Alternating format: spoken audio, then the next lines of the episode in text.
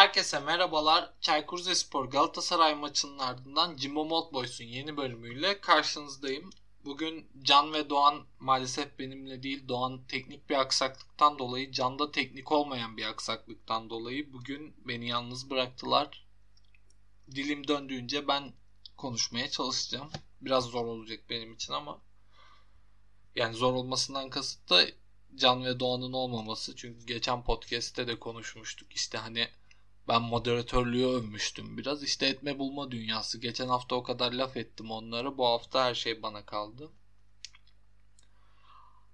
Aslında çok kötü bir maçtı bizim adımıza. Gerçekten çok kötü bir maçtı. Yani başımıza gelip gelebilecek en kötü şeyler geldi. 3 puan kaybetmek, Mustera'yı kaybetmek, Andoni'yi kaybetmek, takım acaba şampiyonluğa inancını kaybetti mi? O da bir, bir muamma bizim adımıza bence.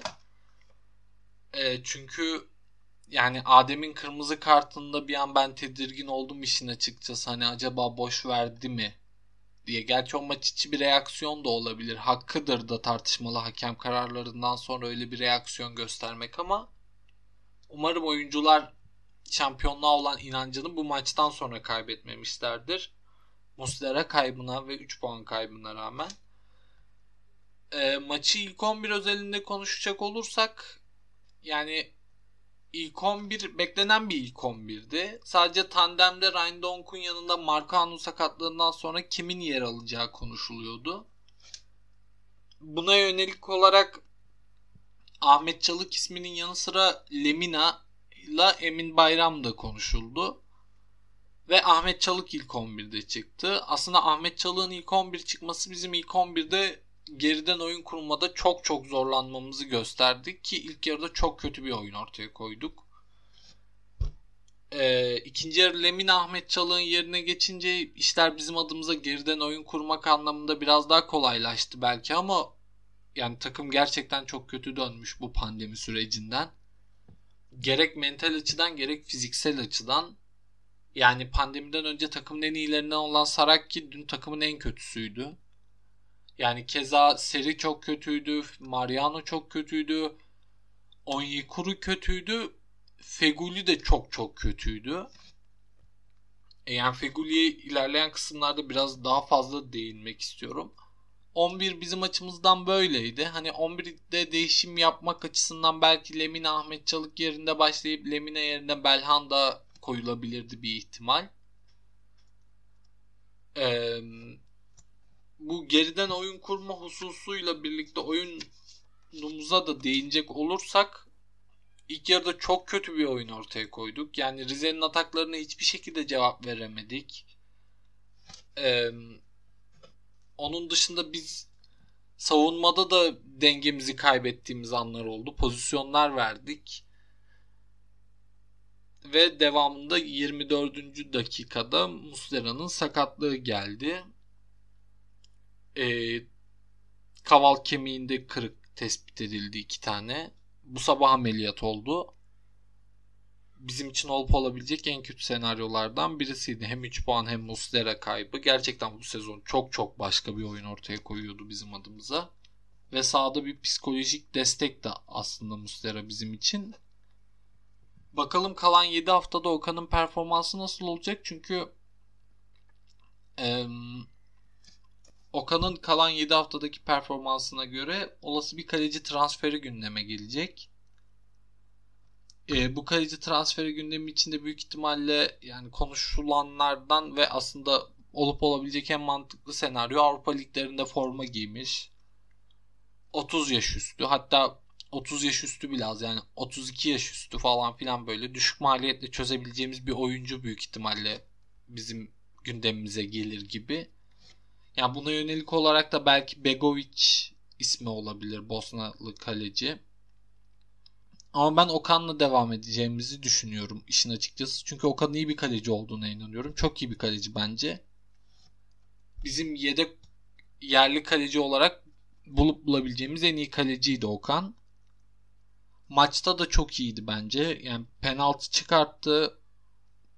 Öyle aham şaham bir hatası olmadı. Dün takımın tüm kötülüğüne rağmen, tüm kötü performansına rağmen diyeyim. Umarım kalan 7 haftada da çok iyi bir performans sergiler. Ve kaleci transferine bize gerek duyurmaz. Ama yani Muslera'nın minimum 6 ay sakatlığı yine bir yerli kaleci transferine iter bizi. Okan çok iyi bir performans ortaya koysa dahi. Çünkü Okan'ın arkasında Batuhan dışında bir yedek kalmıyor İsmail Çipe ile birlikte. Yani İsmail'in de son dönemdeki performansını göz önüne alınca büyük ihtimalle Batuhan yedek kaleci olarak yer alır. Ee, bakalım nasıl olacak kalan 7 haftada Okan'ın performansı. Umarım çok iyi bir performans sergiler. Gerçekten iyi bir kaleci çünkü. Özgüven kaybına uğramadan iyi bir 7 hafta umarız ortaya koyar. Muslera'nın yokluğunu aratmaz. E, Muslera'nın sakatlık pozisyonuna gelince de saçma sapan bir var kuralı sebebiyle yani 1.5 metre offside'da Fatih Hoca da maç sonunda bunu dile getirdi. Yani 1.5 metre offside'da ayan beğen iki tane oyuncu var. Ve buna rağmen pozisyon devam ettiriliyor. Çünkü kural böyle. Ve böyle saçma sapan bir kural yüzünden takımın bu sezon en iyi performans sergileyen oyuncusunu kaybettik. Ee, şimdi oyuncu performansına değinmişken de takımdaki bireysel performanslara geçmek gerekirse zaten takım olarak yeterli bir oyun ortaya koyamadık. Hoca da bunu dile getirdi. Ama dün e, Rize maçı özelinde konuşursak sahanın en kötü ismi bence Sarakki'ydi. Yani penaltı pozisyonunda topu kovalamaması, işte penaltı pozisyonunda keza ya penaltı olup olmadığı tartışılır. Ee, ama penaltı pozisyonundaki Rizeli oyuncu sanırım Samidio'ydu yanlış hatırlamıyorsam. Skoda da olabilir. Çok net hatırlamıyorum. Yani Saraki arkadan evet bir müdahalesi var. Oyuncu devam ediyor. Devam ettikten sonra açısı kaybolunca kendisini yere bırakıyor. Yani o müdahaleye şimdi gerek var mı? Adam zaten açısını kaybedecek biraz daha devam ettiği sürece. Yani Fenerbahçe maçında da bu tür agresiflikleri ortaya koymuştu. Evet mücadeleci bir oyuncu, hücumcu bir oyuncu. Tam Türkiye Ligi'nde Türk taraftarlarının sev seveceği tipte bir oyuncu. Ama işte bu tür saçma sapan agresiflikler de insanı biraz muallaya sokuyor kendisi hakkında ki dün gerçekten sahanın en kötü ismiydi. Ee, sahanın kötü bir diğer ismi de bence Feguli'ydi. Yani yıllık 4,5 milyon avro veriyoruz. 2 ay top oynamasını istiyoruz artık. Yani o noktadayız ne yazık ki. 4,5 milyon avro verdiğimiz oyuncuya. Sanırım takımın da en çok kazananı e, Muslera ile birlikte yanılmıyorsam. Özür dilerim Falcao da var. Falcao 5 alıyor. Yani takımın en çok kazanan 3 oyuncusundan biri neticede. Yani 2 ay top oynamasına okey olduk artık kendisinin performansı sebebiyle. Fakat yani o, o iki aydayız işte hani 8 haftada top oynaman gerekiyor senin. Sahaya çıkıyor topu alıyor veriyor. Dribbling yok. E, ceza sahasına giriş yok. Orta yok. Yani bu oyunu ben de oynarım. 4,5 milyon avroya da ihtiyaç yok işin açıkçası. Veya kulübedeki Yunus da oynar. Yani Adem oynar bu sezon hiç ortalarda olmayan kadroya bile giremeyen Jimmy Durmaz da oynar işin açıkçası. 4,5 milyon avroya gerek yok yani. Fegül'den bu sene Belhanda ile birlikte acilen ivedilikle kurtulmamız gerekiyor diye düşünüyorum. Çünkü ee, yani bu istikrarsız performans artık sıkmaya başladı işin açıkçası. Yani 4,5 milyon avroluk kontrattan çıkıp yıllık 1-1,5 alabilecek atletik bir oyuncuyla da Henry Onyekuru tipinde bir oyuncuyla da bence şampiyon olabiliriz yani. Sağ açık özelinde konuşacak olursak en azından Fegüli'nin ortaya koyduğu performansı koyar. Hatta üstüne de çıkar diye düşünüyorum. Yani dün Tunay mesela Fegüli'den kat be kat daha etkiliydi. Ee, sağda sırıtan bizim adımıza bir diğer isim de Onyekuru'ydu. Yani istediği topları alamadı bence Onyekuru. ve istediği alanı bulamadı. Bu yüzden de bizim adımıza etkili bir performans ortaya koyamadı.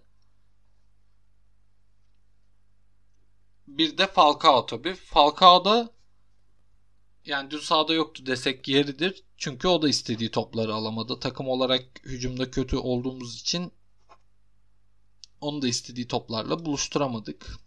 İkinci yarı bir Andone değişikliği oldu Emre Akbaba ile birlikte hücuma yönelik. Ne yazık ki Andone de sakatlandı. Andone girince aslında biraz pozisyon buldu. İki tane kafa vuruş vardı. Ama golle sonuçlanmadı. Devamında da Rize kayıcısı Tarık'ın müdahalesiyle sakatlandı. Ve sezonu kapattığını açıkladı bugün o da. Galatasaray'da istediklerini yapamadığını bu yüzden hayal kırıklığına uğradığını ve insanları hayal kırıklığına uğrattığını söyledi. Bunun için özür diledi. Ee, Andone'nin sakatlanması demişken de Andone'nin sakatlandığı pozisyonda var odası hakem Yaşar Kemal Uğurlu'yu VAR'a çağırdı. Pozisyonu izlemesini istedi. Yaşar Kemal Uğurlu izlemeye gittim. Yani oyuncuya müdahale var. Oyuncu sakatlanmış. Ee, ceza sahası içinde bunu da söylemem gerekiyorsa söyleyeyim. Yani penaltı olması için daha ne gerekiyor bilmiyorum. E, top, pozisyon içinde top da var. Ve Yaşar Kemal Uğurlu VAR'a gittiği halde devam ettirdi tuhaf bir şekilde. Nitekim bugün hakemler açıklandı. Yaşar Kemal Uğurlu'ya ne Süper Lig'de ne de 1. Lig'de maç verilmemiş. Yani olan olmuş, biten bitmiş. Yaşar Kemal Uğurlu maç alsa ne olur, almasa ne olur?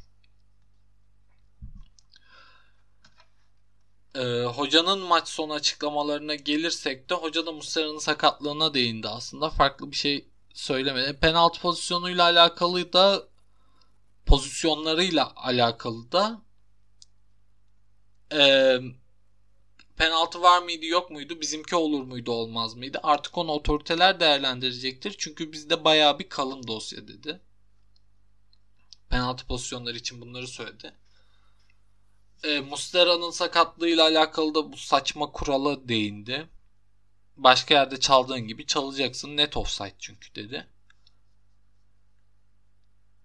Ee, pandemi döneminde zihin olarak da beyin olarak da kötüye gitmişiz. Kalan maçlarımızda pes etmeyeceğiz. Elimizden geleni yapacağız. Beklemediğimiz bir puan kazasıydı dedi hoca. Hoca şampiyonluğu olan umutlarını hala devam ettiriyor tabii haklı olarak. İşin açıkçası ben de devam ettiriyorum. Çünkü kalan 7 hafta ve önümüzdeki Başakşehir ve Trabzonspor'la maçımız var e, ne olacağı belli olmaz. Başakşehir'le deplasmanda oynayacağız. Trabzonspor'la içeride oynayacağız. Nitekim Trabzonspor'un devam eden bir kupa serüveni de var. Bizim devam ediyor muydu ya hatırlamadım onu şu an özür dileyerek. Yani en son Tuzla maçında kalmış zihnim. İyi oynamadık. Rize Spor daha çok savaştı. Bugün ister bazı şeyleri tesadüf deyin ister şanssızlık deyin çok üzgünüz dedi. Hocanın da maç sonu açıklamaları bu şekildeydi. Bugün de eşi Fulya Terim'le birlikte Mustera'yı ameliyat olduğu hastanede ziyarete gitti. E, futbola dair konuşacaklarımız bunlar. Şimdi de tatsız bir konu. Yine tatsız. Ya bu, bu tatsız podcast bana kaldı abi. Yani Can'la Doğan gerçekten teknik ve teknik olmayan aksaklıkların kurbanı oldular. Ben de bu podcast'in kurbanı oldum diyebiliriz. Işıl, Alben ve Tilbe Şenyürek Galatasaray'dan ayrıldılar. Ee, Işıl dün açıkladı. Yaptığı açıklamada da sözleşmesinde yaklaşık %40'lık bir indirim yaptığını, buna rağmen aradan geçen 4,5 ayda şube profesyonellerinden bir sözleşme önerilmemiş kendisi için. Ve 12 senedir gururla taşıdığım 10 numaralı formamdan şimdilik ayrılıyorum dedi. Ve Botaş'a transfer olduğunu açıkladı. Ee, yine aynı şekilde Tilbe de ayrıldı. Yani Işıl zaten bu camia için çok önemli bir figür. e, gerek oyun içerisinde oyuna yaptığı katkı gerek manevi anlamda Tilbe de bizim adımıza yani oyuna verdiği katkı açısından çok mühimdi. Çünkü Fenerbahçe'de bence mah e, mahkum kalmıştı. Mahkum edilmişti. Devamında bize geldi ve çok iyi bir performans ortaya koydu aslında. Bir, ve yerli uzun gerçekten bu piyasada çok değerli. Keşke şimdi Doğan olsaydı konuşsaydı da Doğan'ı yine bir açarız onu önümüzdeki podcast'te. Çünkü gerçekten çok dolu bu konuda e, taraftarın da haklı olarak basketbol şube yöneticilerine ve genel menajer Ömer Yalçınkaya'ya tepkileri oldu. Ömer Yalçınkaya zaten bu tür işlerde tepkiye maruz kalan ilk isim oluyor haklı olarak. Çünkü sözleşme işiyle kim ilgilenir? Genel menajer ilgilenir. Yani şeyi aklım almıyor. %40'lık indirimi kabul eden bir kaptanın var. Ki bu sezon çok iyi bir performans ortaya koydu. Yani bir insan hangi akla hizmet %40'lık indirim yapan bir oyuncuya sözleşme önermez. Camiayı bu kadar sahiplenen bir oyuncuya, bu kadar bayrak bir isim olmuş oyuncuya. Ömer Yalçınkaya'yı anlamak gerçekten zor. Yani bu konuda daha fazla bir şey demeyeyim. Ee, çok kısa bir podcast oldu. Tek başıma olmam sebebiyle. Canlı Doğan olsaydı eminim uzun uzun konuşurduk. Ee, geçen podcast'te moderatörlüğün güzelliklerinden bahsetmiştim onlara. Yani sen konuşma, senin konuşmanı istediğimde sen konuşuyorsun, senin konuşmanı istediğimde sen konuşuyorsun. Müthiş olay falan filan demiştim. Nitekim bu bölümde tek başıma kaldım. Gerçekten onlarsız podcast zor oluyormuş. Bunu anladım. Ee, dinleyenlere bin teşekkür diyelim. Sürçülisan ettiysek affola. Hoşçakalın.